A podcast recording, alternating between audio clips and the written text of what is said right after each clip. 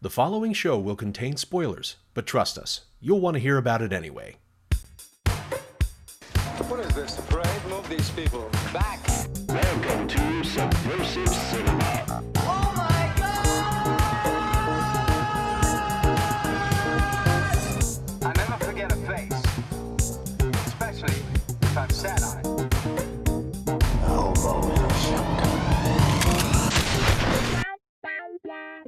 Subversive Cinema. Welcome back, everyone. It's your host, Art Hall, here to be your wrangler of the weird, purveyor of the peculiar, diplomat of the disturbing, as we here at Subversive Cinema look at the weird, wacky, and downright wrong entries in cinematic history. We always look to see what makes up that oh so delectable subversive sauce, that thing that just makes these movies special. So today's film, to round out season one, is one that certainly has no shortage of coverage. So why not do it here too? It is 1990s magnum opus Troll 2, directed by, well, I'm just going to say his real name, Claudio Fragasso. It's it's a, it's a story about various green goos, stage play makeup on full display on camera, and pissing on hospitality it is a treasured bad piece of cinema and to talk about it and bookending a season is dan moore back again in the seat to say hello to this movie and farewell to season one so dan how are you doing I'm I'm doing so good, Art. Thank you so much for having me on again. And when you first asked me to watch this movie, I thought we were going to be watching some happy DreamWorks animated motion picture about trolls who want to be rock stars or something. But very I- close so now you have not seen this movie before right? I have not seen it, but I will say I have heard of it. yes. I, at this point this is one of those where it is a movie that if i were to or you go to ask the general public I, I don't know about the younger generations at this point but if you ask the general public of our vintage or a little older maybe even a few years younger say what are some bad movies that are famously bad? And they would say troll 2 the room and if we went a little bit older in time perhaps they would say plan 9 from outer space uh, and there's a couple others, but Troll 2 is right up there with The Room. And yeah, so it's it's definitely famous. It's been heard of. Now, are you glad I made you watch it? Absolutely. I was when you first suggested it as one of the movies you were going to cover this season. I was like, please, I want to watch that one. That's what I want. I want to watch. Do you find this to be the palate cleanser from some of the other films that you've seen? Yes, absolutely. This was actually to me, this was actually like entertaining. It was it was fun to watch. Well, there is certainly a lot to mine when it comes to that. So here's the deal with Troll 2. I, can I ask you something real Yes. quick? Mhm. This is Troll 2. Where's Troll 1? Has nothing to do with Troll 1. There was a movie, Troll 1, from I think 1986. Absolutely jacking shit to do with it. They simply called it Troll 2 to capitalize on the quote unquote fame of the first one. okay. And uh, I'll get into this later, but you know what bothers me about this movie? Is nary a troll to be seen. These are all goblins. They're all goblins.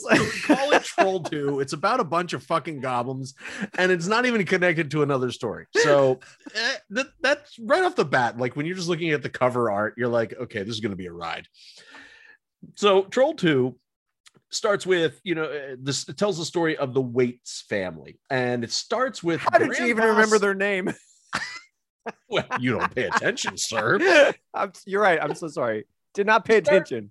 we start with grandpa seth. He's telling young joshua a, a terrifying bedtime story about goblins that turn people into chlorophyll and other plant related food. Like- like- he sounds like a Burl Ives alternate.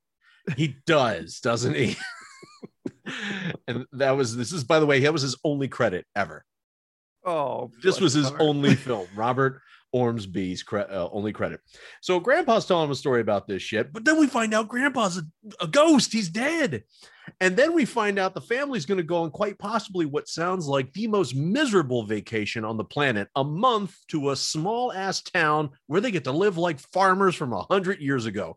Well i tell you what when you have a teenage daughter who is just bursting with hormones get to that in a Mhm. second and this little kid who's like see the sixth sense, seeing dead Yes, people all the time. Sees dead people. And then you got the wife who is surprise eyes at every fucking turn. Yes. It's just like this is who are these people and where are they going? So they go to this town, Nilbog, which has, I think, 26 people is what they said. They get there. Grandpa tells the kid, Don't let them eat the food they've laid out for you. And so he pees on the table, shown off camera. And there he that's and so two of the most famous lines quoted from bad movies are from this movie.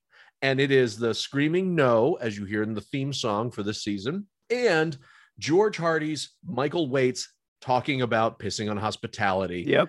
which I will play after I get through this. So they do that. Next thing you know, the boys, like the uh, the Connie Young who plays Holly, her boyfriend, who's this douchebag Elliot, he shows up with his gaggle of guy friends. They're there. Arnold, the coolest nerd you've ever met, goes into the woods to smoke a cigarette, cool as heels, sees a blonde running from these creatures, joins her, gets caught. He gets turned into a plant, and all this insanity begins and just goes and goes and goes. Where the town is full of goblins and they're trying to eat these people through the most passive aggressive ways ever. They have firearms, they have methodologies to hurt people, they have spears, they only use it once, maybe twice. It makes no sense. Then we'll get to what happens later on. So now that I've already called out that famous line, I think we just need to hear a little bit about uh, perhaps pissing on hospitality from none other than George Hardy. He wrote this line far, far into the future. And we'll also talk about the documentary made about this movie, too, Dan. So uh, here we go. Joshua is not a little shit. He's just very sensitive. This smells. Do you see this writing? Do you know what it means? Hospitality. And you can't piss on hospitality. I won't allow it. What are you going to do to me, Daddy? Tightening my belt by one loop so I don't feel hunger pains. And your sister and mother will have to do likewise. Okay, Joshua, you want to get rough with me. You want to show me that you don't like the choice of this house for our vacation by going on a hunger strike. Well, I'll accept the challenge. But just remember, when I was your age, I really did suffer from hunger. We'll see who gets through this. But just remember, I've got more practice than you. I'll see you tomorrow. Acting! Oh my gosh. There was so much happening in that short clip that you played. Like I could comment on, and some of it I shouldn't comment on, but it's it's so hilarious. We're gonna have to comment on everything. So let's let's get into this. Let's start talking about characters. So who which character or characters stood out to you and why? Um okay. That's a great question. I was I was wondering this the entire time I was watching it. Uh there was there were three characters that stood out to me. The first one, the dad. Yeah. He, he can't there's just something about him. He, he reminded me of like all of my uncles rolled up into one one guy. Yes. But yeah. Um the second one was um Arnold yes. the, kid. I, I don't know what it is about him, and it's not even about the fact that his line is probably the most famous line from this this movie. There was just something about this really awkward, geeky guy. Like uh, I don't know, uh, and his whatever happens to him. And then I, the I have third, to jump. I have to jump in on Arnold. Was one of the more memorable things how he finds a girl in the woods and he's going to come to her defense, and he walks among yes, the goblins and he's like, "Hey, you dwarves." And I'm like, dude, you're the same height as all the people in these costumes. I was I actually made a note about that same thing. He's like so bold. He doesn't even know what these things are, and he just walks amongst them, starts chatting at them, and it's like, um, yeah, that that guy. Um, the third did you, one, Did you mean this line? They're eating her. And then they're going to eat me. Oh my God! I'm Yes. sorry. I I I got to play the two most popular things in the beginning just You- to get them out of the way. yeah, yeah, absolutely. Get it, get it out there because, uh, it. I mean, it's a classic for a reason. It it doesn't make any sense. The uh, the other thing is the the third character is the witch. Ah, yes, the witch. the witch who is like the community theater star on fucking Yes! display. Oh my goodness. Okay, that was the first thing I wrote about this. within the first few scenes when you see the the it's actually before they even leave on their vacation. The daughter is in her bedroom, and it does that montage of her like working out in her room with like all these like you know snapshots of things in her bedroom and stuff, and then and then she starts talking to her boyfriend or Bo or whoever like tumbles Oh, into no, her room. uh, uh, her father says, You're Bo. And she's like, He's not my Bo. He's my boyfriend. exactly. All right. I want to I want to talk Okay. about how confusing that sequence was, by the way, because here we have this this daughter who's working out in a very 80s wear. Oh, and that montage, that intro montage is so strange because in one angle you'll have some very sexualized, sweaty flesh, and then all of a sudden you'll have something very childish. And Yes. then sexualized, then childish, then sexualized, then childish. It was, it's very, very off-putting. Yes. it's like that I like Mickey Mouse on the back of her door or something like that. I don't remember. There was like you're right. There there's like this very weird dichotomy, whether it's intentional and artistic, you know, or commentary on the American teen in the 80s. good. Or I don't know. Um, but whatever it was, their performances were so stilted. It literally was like the epitome of high school drama performances. They were very sincere. Their delivery is very sincere, but, there's just something wrong about it. It's it's so it is like you put it stage makeup. It's all stage. This thing is like a stage play.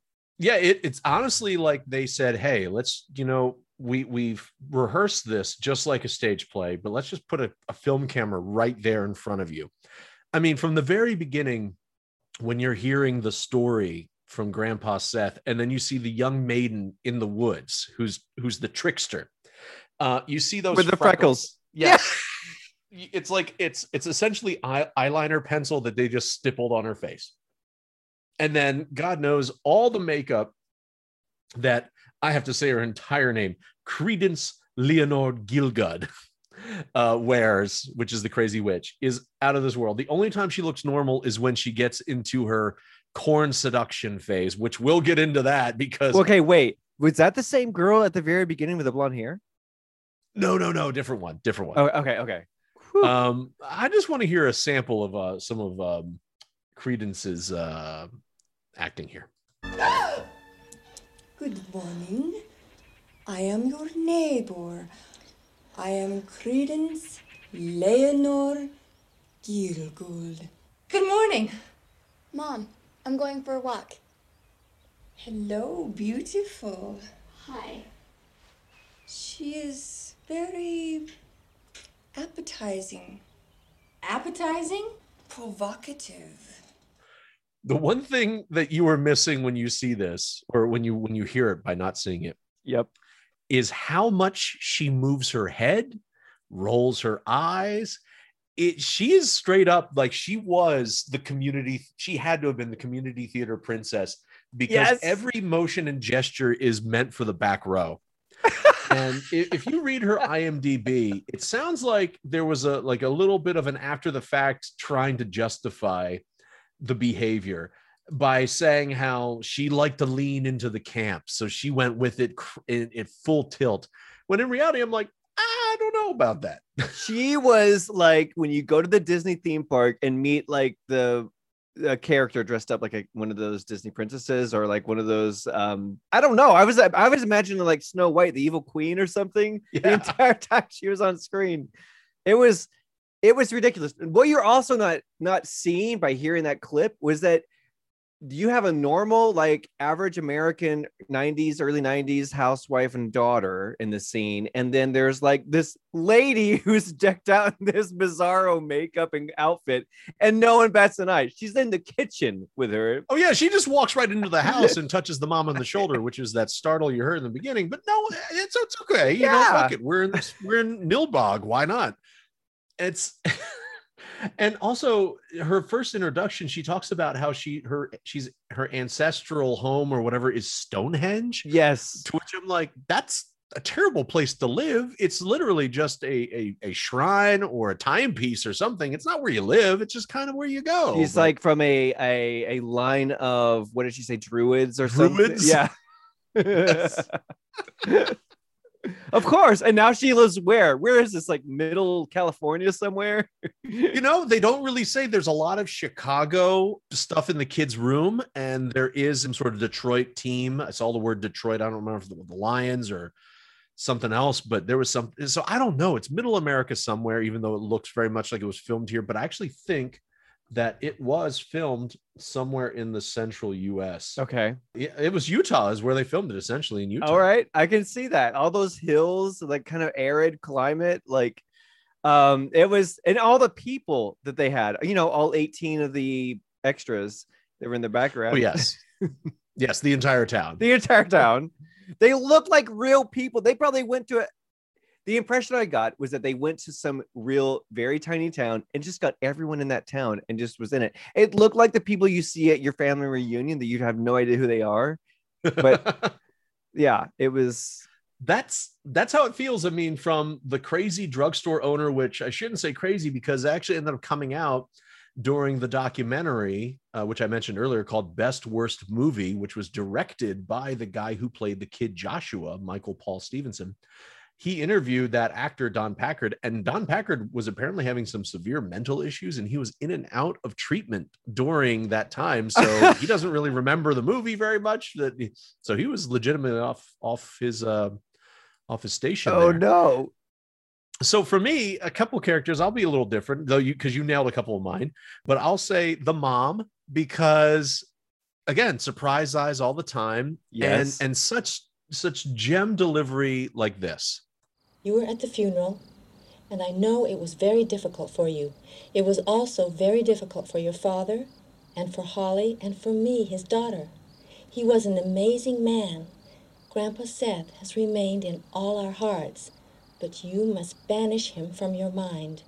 But okay, for me, his daughter, because you Yeah. clearly exposition shoehorn, Yes. and you must banish him from your mind. Okay, whatever. Uh, so that's that's that's fun. Also, Holly, the daughter, she, I, I feel I'm concerned for Elliot's safety because she is so fucking abusive. she is way abusive. I mean, when she comes to, to, to confront him at the RV, saying, "You know what? Tomorrow, before she's like, tomorrow morning, it's going to be his friends or me," and then she shows up at the RV and then gives him the ultimatum and then slaps him in the face. I mean, Yeah, no, at the very beginning when he when he's like in her room and she like kicks him in the in the balls and she's like, "You trying to make turn me into a homo or something like Oh that?" God, that entire sequence. Oh, you. Oh, you know what? I, just because she does, that's another famous line in this. It's it's comes right after that. Hold on a second. I gotta hear this little bit here. Oh. Release your instincts in the bathroom. Are you nuts? You trying to turn me into a homo? Wouldn't it be too hard? If my father discovers you here, he'd cut off your little nuts and eat them. He can't stand you. Wait, so if her father were there, which he is downstairs, um, he would cut off your nuts and then Eat eat, them. them. because he's a fucking cannibal. Because that's apparently what m- fathers do. I tell you what, if I have a daughter someday, the first thing I'm going to tell a, a young suitor is, "Hey, kid, you fuck around with my daughter, I'm going to cut off your nuts and I'm going to eat them right in front of you." Come on. Maybe your daughter will tell him that. or, or maybe that you know what? I'll, I'll train her on this on this film. And my my last character i just have to circle back is arnold again because of that iconic line. And he is like the horniest little dude. He's just like you know where all the chicks at? And he's like he's like he's everything that his physical look isn't.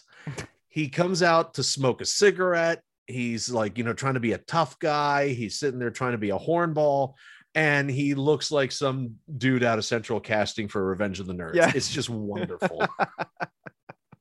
And then when he gets turned into a plant he's just so unappreciative. He's just like pull the goddamn pot. Just pull the pot. Hurry up. It's like dude your friend is sick Okay. he can barely pick up anything Yes. and he wants you want him to pick you up by the fucking pot I marked that as one of my favorite scenes. It's this like later in the movie, like in the last half, his other friend stumbles into that church house, whatever it is, and he's like, "Pull me out of here! Pull me by the pot and pull me out of here!" Now imagine a kid who's like turned into half a plant, and he's in your he's in a pot like a terracotta pot pot or whatever, and your friend's like pulling him out. And this is like the image they have. They play this image of of this one kid pulling another kid who's in a pot like a plant, pulling him out. It was the funniest scene I've saw in the movie. It's amazing, and it ends for naught because then Oh the, yeah. you know the witch comes in Oh, and yeah. uses a chainsaw to saw down Well, the we don't know off camera. It- off camera. I, I mean, he looks like he's having he looks like he's enjoying it though. oh, and he's it sounds like a, laughing. he's it sounds like a jackhammer too, by the way. Let's see this sequence right here. What are you gonna do? What are you gonna do to me with that? I'm going to make a nice milkshake for your friend. But this won't hurt you. You'll just feel a little tickle, little flower.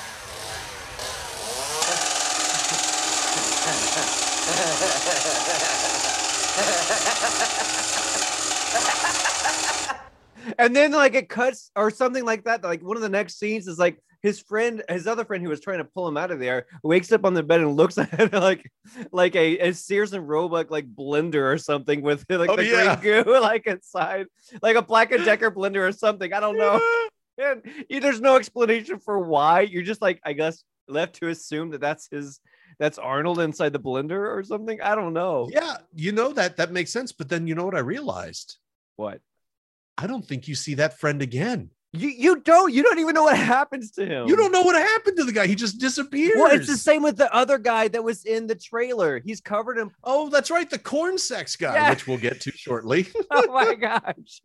Um. Okay. Well, right. well, there's one thing I want to say about Elliot and some of his pals. I I really think that they're just all like closeted homosexuals that just don't know it yet. Ah, okay. So they're, they're just like this is like their way of just sort of working through it. That's Yeah. like Yeah. you know we're the we're the four best friends that we've ever had, and we're gonna hang out all the time. Yeah. And they don't. Maybe they don't know it. Maybe not all of them, but at least some of them. But I guess I guess would that mean like the corn is a phallic symbol? I- We could I really mean, hey, drill that is a. I never even thought about that when I was watching it. yeah. I mean, here she comes out like a low rent vampira, or is it Oh vampira? Yeah. Whatever. No, whatever Van- vampira. Vampira sounds, uh, you know, Just low rent vampira. more highbrow. yeah who knows uh, okay let's let's Yeah, let's sorry. move on to our next our next section here the story um okay so i ran through the story in the beginning you watched it i watched it did the story make sense Uh okay. I I- it was nearing the end of the movie, and I was like, I think I know what's happening, but I feel like I want to see the real Trolls one. Like, I I, I want to know what's happening before this, and I know this is quote unquote Trolls two, and I but I also know that this is no relation to Trolls one. I just want to know what why. How does the grandpa know all this? Where's the, where's all this information coming from? Why does the kid see the dead grandpa? There were so many things that are. I want to see the IDW comic prequel to this or something. i i will say story wise my biggest issue with the story is grandpa because here you have this seemingly celestial being this Yep. this ghost on earth who has the ability to to manifest physically where he could come in with an axe chop off a thing's hand f- divine a fucking molotov cocktail Yes, I love that part. By the way, and he can fire lightning bolts and shit so i'm like dude you're powerful as shit and you mean to tell me you went into the wrong bedroom Y- yes, like, you're gonna show up and be like, "Oh, oops, I need to learn the layout of this house." It's like, "Fuck off, man! You're you're an omniscient ghost. You know, you know where everything is." It's like it's like they almost they gave him enough power whenever it was needed, and then they would suddenly be like, "But we don't know where that power went when it was not serving the story."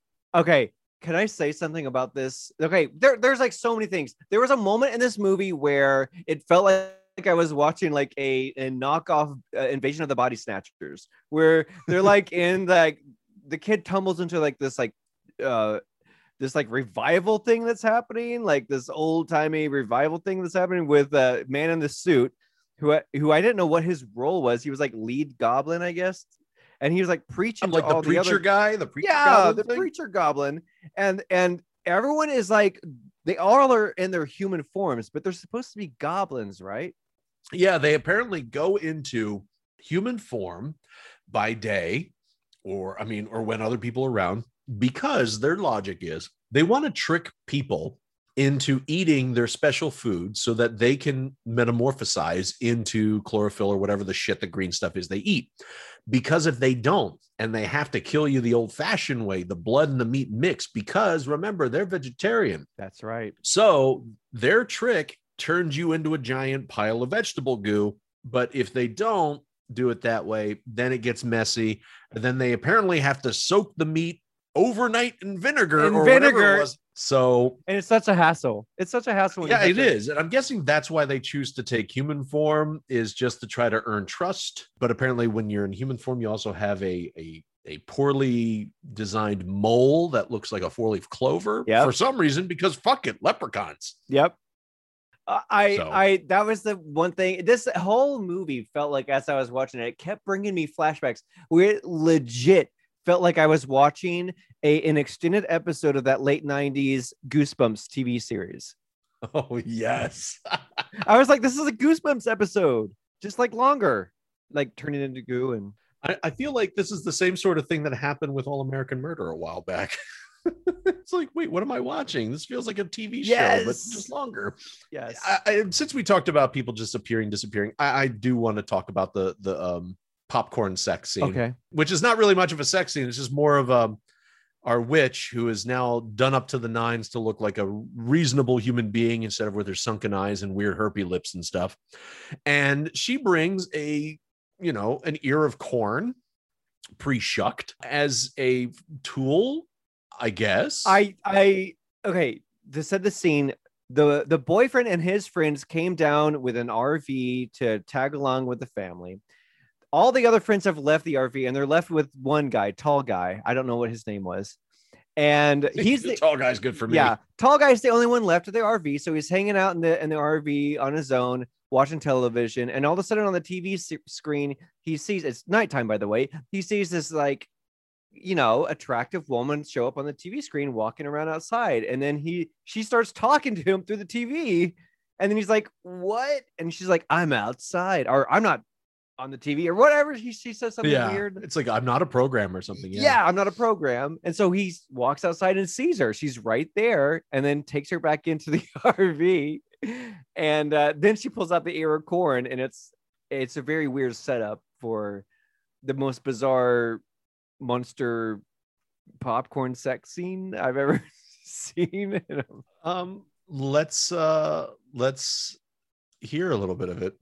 What's the matter? Aren't you hungry? Uh, actually, I like popcorn. Well, no problem. All we have to do is heat it up.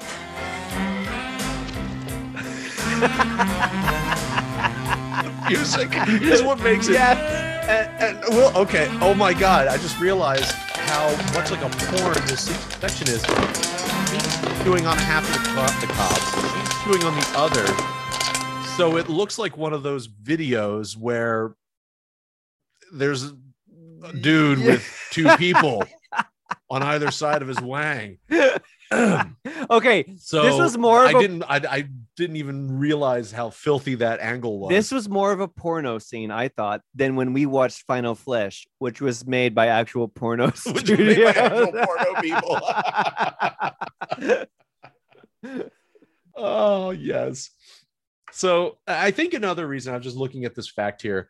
Apparently, uh, one of the reasons why this story might not make any sense, other than the fact that it was written by the director and his wife, both of whom did not speak very much English. And they insisted that the script be read or performed as written, not ad libbed. So that's why there's some weird word usage and placement sometimes.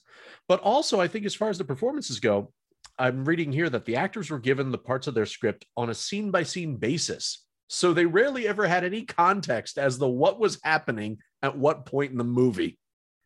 That actually makes so much sense. So That's how they they, they performed like that. Uh, It's uh, you know, it's I guess you just show up and you're like, I'm gonna do what I can. I'm just gonna try. It's like I don't know, what could you do? I don't know if this is legitimate, but this is pretty funny. Apparently, the director intended for a sequel to be made called Troll 2 Part 2. Oh my gosh. Wait, so did they go into this knowing it was going to be called Trolls 2? Yeah. Yeah, it was entirely done because they wanted to capitalize on the minor success of Troll from 1986. No way. I thought this was one of those Yeah. things where they made No, it. I wasn't fucking around with you. I was telling you the truth. They said it's like there's another movie called Troll, and you know what? There's it had a creature kind of like ours, but we're gonna change ours a bit, and we're gonna make a lot more of them, and we're gonna call it Troll 2 because why not? I thought it was one of those things where they made a movie. The studio was like, "What the hell do we do with this?" And so they like, eh, "Make it Trolls too," and then they put it, you know, like slapped that on and released it. But I, I, I am actually really surprised that that actually. Um. So wait a minute. Isn't there a to- Trolls three or Not that I'm aware of, but um so this killed the franchise? the, the non-existent franchise. But actually, that, that's not entirely true. I while I was looking it up, George Hardy, the guy who plays the father. Now, look, if you watch, uh, I'll call it out again, and I'm going to keep calling it out. The documentary "Best Worst Movie." It's one of the finest documentaries about movies you'll see because it it's just equal parts hilarious, touching, and heartbreaking at points. But George, who I think is like a dentist in like Alabama, like this was his life. This was his jam. And apparently in 2020, they made a movie called Under Control. And he reprises the character of Michael Waits. no way. So that the very dad, well the dad, by the be way. considered a sequel. That is interesting. Yeah, and it's directed by somebody totally different. So maybe that's one we'll have to have we'll have to watch and see how that plays out. So yeah, I think that yes, it, it killed the franchise is what we're saying. but you know what's funny? I, I forgot that this was um because in the very beginning of the version we have, it opens with the MGM logo, Yes! which immediately I wrote down as a what the fuck is this doing here? I saw that and I was like, wait, did this actually get a theatrical? No, it didn't. It was it it got Columbia TriStar did the home video release in 92. Okay.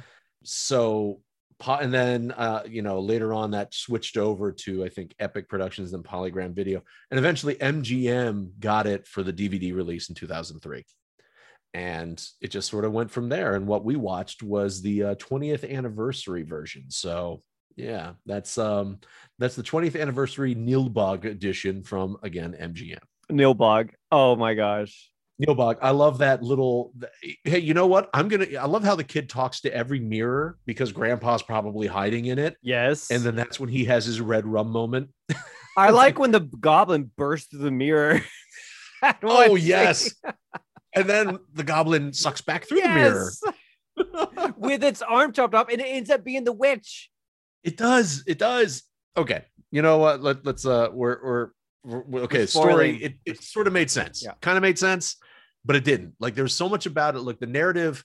It moves in the sense that introduce the family. Family gets into a situation. There's trials and tribulations. They find kind of find a solution out of it. I don't know, but it does end on a pretty nihilistic note where you know dad runs off this is why dad could reprise his role dad runs off to the office for for whatever reason Oh because my they're supposed to be gone for a month but they come back after a couple days Yep. office shouldn't care Yeah. Oh, and the, Sister and the mom just like, yeah, the sister goes off with the boyfriend. The mom, I this bothered me, Art.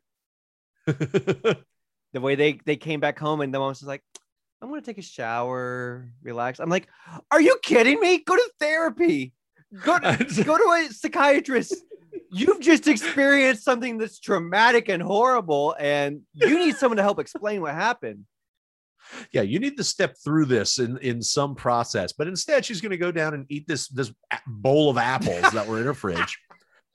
Uh, which by the way i just want to call this out that at first i thought wow they had a bowl of fruit in the fridge and she's like oh the fruit's still good. It's like wait so you left that there intending it for it to be there for a month? Then i realized no the Presents family was supposed to take their That is place but here they were giving shit to the president's family's house when they're like, there's nothing in the fridge except milk. Well, guess what, assholes? All you left them was a bowl of fucking apples. So who is calling the pot what?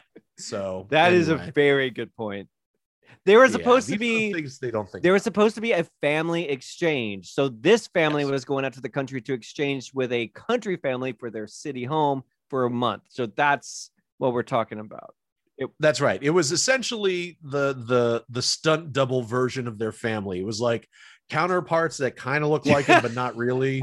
And uh, it was literally a little a little boy the same height, a teenage girl the same height, mother and father. It was just weird. Anyway, Yeah. it ends with mom getting eaten on the table uh, as this like, a half- like a like a, a goosebumps episode. You know how goosebumps it did it did but there was a little bit of uh i feel I, I saw a little bit of nipple on that so there you know for you Goosebumps with nude hounds nipple. out there there's some nipple here uh dan i just want to mention you know this movie was pg-13 and i think it was purely because they decided to use green Yeah. can you imagine how gnarly this movie would have been if everything was just in red Oh, gross. Yeah, no. I I, can't. I I wouldn't. I wouldn't have. That would have been tough. like just melting into puddles of red goo Ugh. yeah Yeah. That's delightful. Okay. So we've already covered some WTF moments as we move into the final section here. But um what what do you think we did not cover that would be noteworthy under the what the fuck section? The one scene. I, go ahead. No, I was just gonna I know I know it's kind of hard because we've we've sort of touched on so many. So I had decided that when I was watching this, what my favorite uh, WTF scene would be, and it was the scene where Grandpa produces a Molotov cocktail out of thin air and hands it to the kid and expects the kid to throw it through the window. I guess in the living room where all the all the goblins are and his family is, and he's like, Yes. "Let's see if we can light this party up" or something.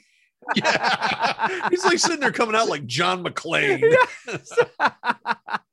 I love that scene so much, and I was so let down and disappointed. That's like the the Chekhov gun thing. You know, they they introduced, Oh yeah, show the gun in Act One. You better use it in Act Three. yeah, they showed him all the Molotov cocktail. and They did not. They used it, but they did not use it the way I wanted it to be used. Oh no, no. Instead, like the jackass gets it and then he gets lit on fire. Yeah, Yeah, it's uh and also uh, okay, so the first W well, not the first, one WTF moment I'll bring out, and I it's only because I really want to play it so I can hear it again, is the introduction of said crazy witch lady. I, I'll just let it speak for itself. Allow me to introduce myself.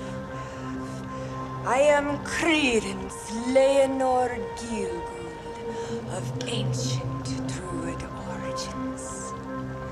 My ancestors came from Stonehenge.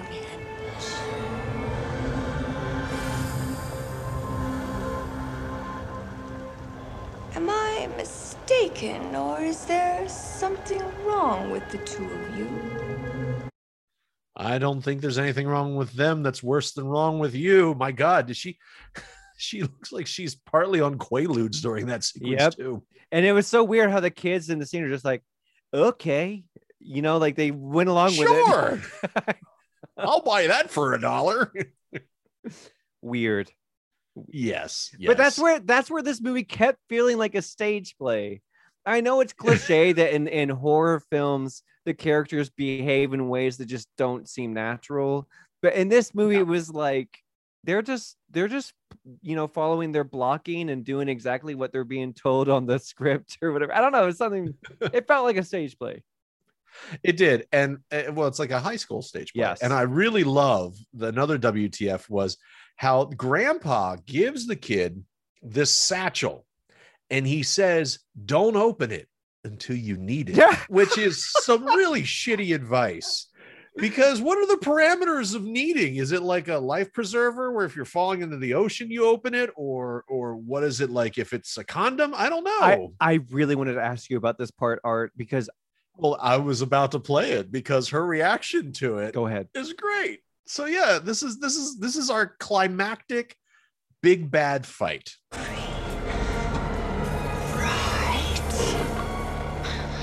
A double decker bologna sandwich! Ah!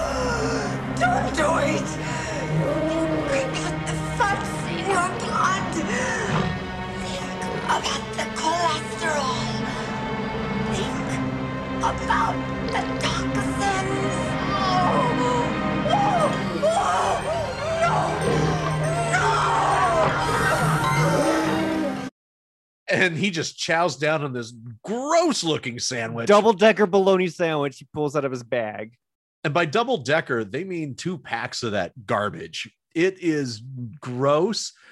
I feel like this whole thing is some sort of searing indictment against the meat industry. I, I was wondering. it's- No, I was wondering the opposite. I felt like the the it's a spoof. You mean that's like saying that the vegetarians are the enemy? yes. I was like, Well, I, actually, I guess that does make more sense. the vegetarians are the literal enemy.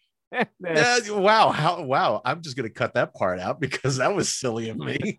but I want to know what was the deal with the bologna sandwich. I watched that scene. I was like, that's hilarious that they just dropped this line about a bologna, a double decker bologna sandwich. I'm like, did I miss something? Was there some kind of like, I, I guess that that is as real of of of a weapon that grandpa could provide on short notice you know coming as a ghost i mean bologna's always held its position in our society as being the convenience food you know Sure. for previous generations why not work for grandpa he's like hey look son i uh, i could only grab so many things on my way over here as i zip through the 7-eleven on my ghost train so i grabbed this double decker there you go. I don't know, uh, but it's the idea that it's the fats in the blood and the toxins and and whatever. It's uh, you just got to watch out for nitrates, man. So I got, I'll be honest with you. After I watched this art, I never wanted to eat another vegetable again. It's like, yeah. In fact, after this, I just want to eat nothing but meat exclusively. I'm just so angry, just so angry at all of this. Yeah. This, this movie pissed me off. It was like the, it was like the anti Okja. Have you ever seen Okja? Yes, it was. It was the exact opposite. It's like where one made us feel concern for the creatures. This one, nah, fuck it. I'm good. I made a note here. I need to hear what this clip is just because I don't remember. So let's uh, see. What, I wrote something about the seance. So let's see what the seance was. Grandpa Seth here! Joshua, Grandpa Seth is dead. I know he's dead, but up till now he's been the one helping us. But how do we get him to come? By holding a seance, maybe? Slow push in as he's like, You're a genius, big sister! Okay, that's what it was. I knew it wasn't the actual seance because that part was stupid, but uh, it was the idea of the seance. and everyone goes along with it. You're a genius, big sister. And then they have all these candles on the table that they lit. lit. No one's in this family, I'm wagering, has performed a seance before, but they No, I, it's it's very apparent that none of them know what they're doing. Too. oh, and one of my uh, favorite lines happened when it during the seance. It was um concentrate harder or concentrate more. And I was like, what concentrate on what? Like, what are we well, how does that work? Well, that's oh, I see. You mean here? I don't like this. Why don't they show any sign of life? Because they're the most wooden actors in Hollywood. or Utah? Grandpa, please come and help us.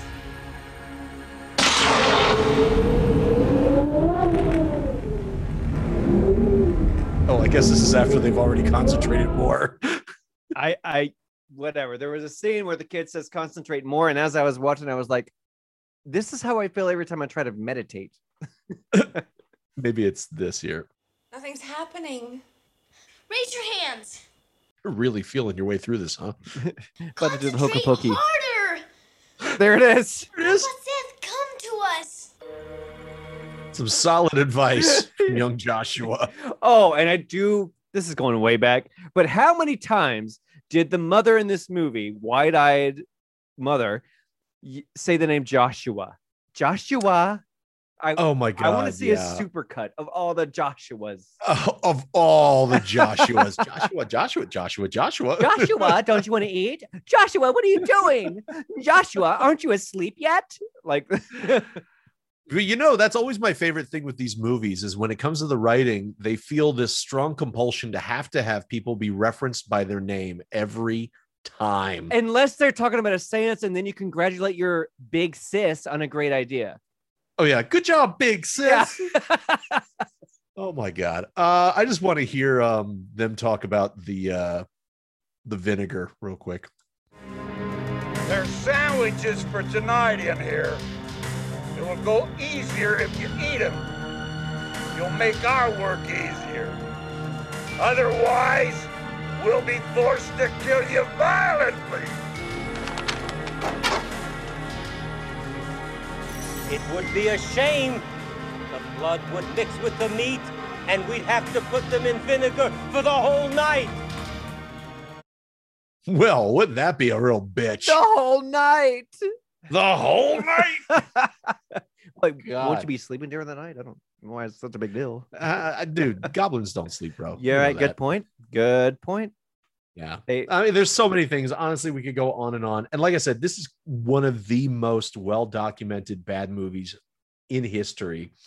So, look, eh, far be it for me in this paltry little show to to really unlock all of its mysteries. But uh, hopefully, everybody's gotten a bit of a sense of of the wonder of it. So let's get down to the real nitty gritty here, Dan. yes. How subversive is this? What is that sauce rating for you? Okay.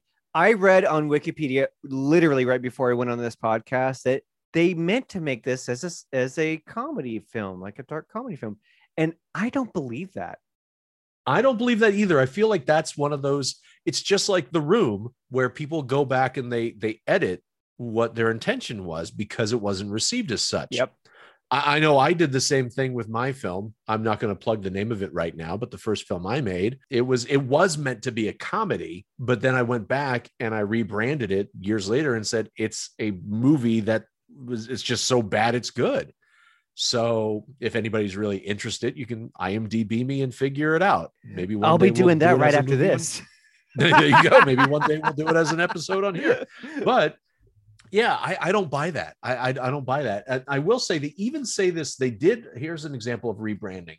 When you look at the cover art that is currently on IMDb for this, the, the as if they want to lead into the lie. The top tagline is "One was not enough." Yep. Troll Two. Well, one was not the same movie for one, and two, the tagline, the the subline is celebrate one of the most disrespected horror films in recent history and fall in love with this genuine failure. So I say this is probably more accurate. Whatever's on Wikipedia, which uh, you look, hey, I read it too, but eh, there's some margin of error. I think this promotional material really says it right there. It's a movie they tried and it failed, and they go back to rebrand it as a comedy horror because that's how it came out. Yeah. So it, it, as far as subversive, if I'm going to look at it how I originally, how I believe it actually was originally intended, I'm going to say it- it's like a 10, 10 out of 10. because it's so hilarious, especially if you view it from the lens. This is meant to be creepy. This is meant to be taken as literal True. and serious as it is on screen. That makes it even better. That is very true. Very valid. You know, I'm going to agree with that because so far this season, uh, only some of the more aberrant stuff has gotten a 10. And I think, you know what? It's okay for for something like this to get a 10. And I will say the, the how you can tell that this was a genuine effort. No bullshit. I think the most effective and successful sequence in the whole movie was on the drive up when the kid has a nightmare. Oh yes. Like that is genuinely like the camera work worked. They put a wide angle on there. They shot low and and distinct lighting. They- so it felt very it felt it felt like a different part, a different movie was wedged in the rest of this movie. It was very visceral. Yeah, I would give that Mondo credit. So, well, you know what? This is subversive as hell. So that's a great way to to close out the season. I think I so. love it. I think so too. Dan, do you have anything you'd like to share with people before we we cut you loose and I um I give you a reprieve from more interesting movies? I'm gonna I'm gonna plug my podcast, which may or may not exist. I'll leave that to the listeners to decide. It's called Just One Thing. I talk about science, pseudoscience, and esoteric things in it very briefly. It's an old one, but it's a good one, and maybe I'll revisit it again in the future. But check it out. You can also visit me on Twitch where I, I live stream at Just One Thing DM, and uh, yeah, that's where you can find me. I like that you you give your podcast this sort of Schrodinger's cat um, quality to it. So, That's great. It looks, uh, thank you all for listening. Uh, if you've listened from the beginning, I thank you even more. You made it through an entire season, 20 episodes. I hope you come back for next season. We will be back doing some more of this craziness on January 21st. So until then, have a wonderful holiday. Check out some subversive movies. Keep your minds open and stay safe. If you enjoyed the show, make sure you leave us a review and a five star rating at your preferred podcast provider. Tell a friend so they can check it out too. And follow us on Instagram at subversive underscore cinema for more content. Subversive cinema.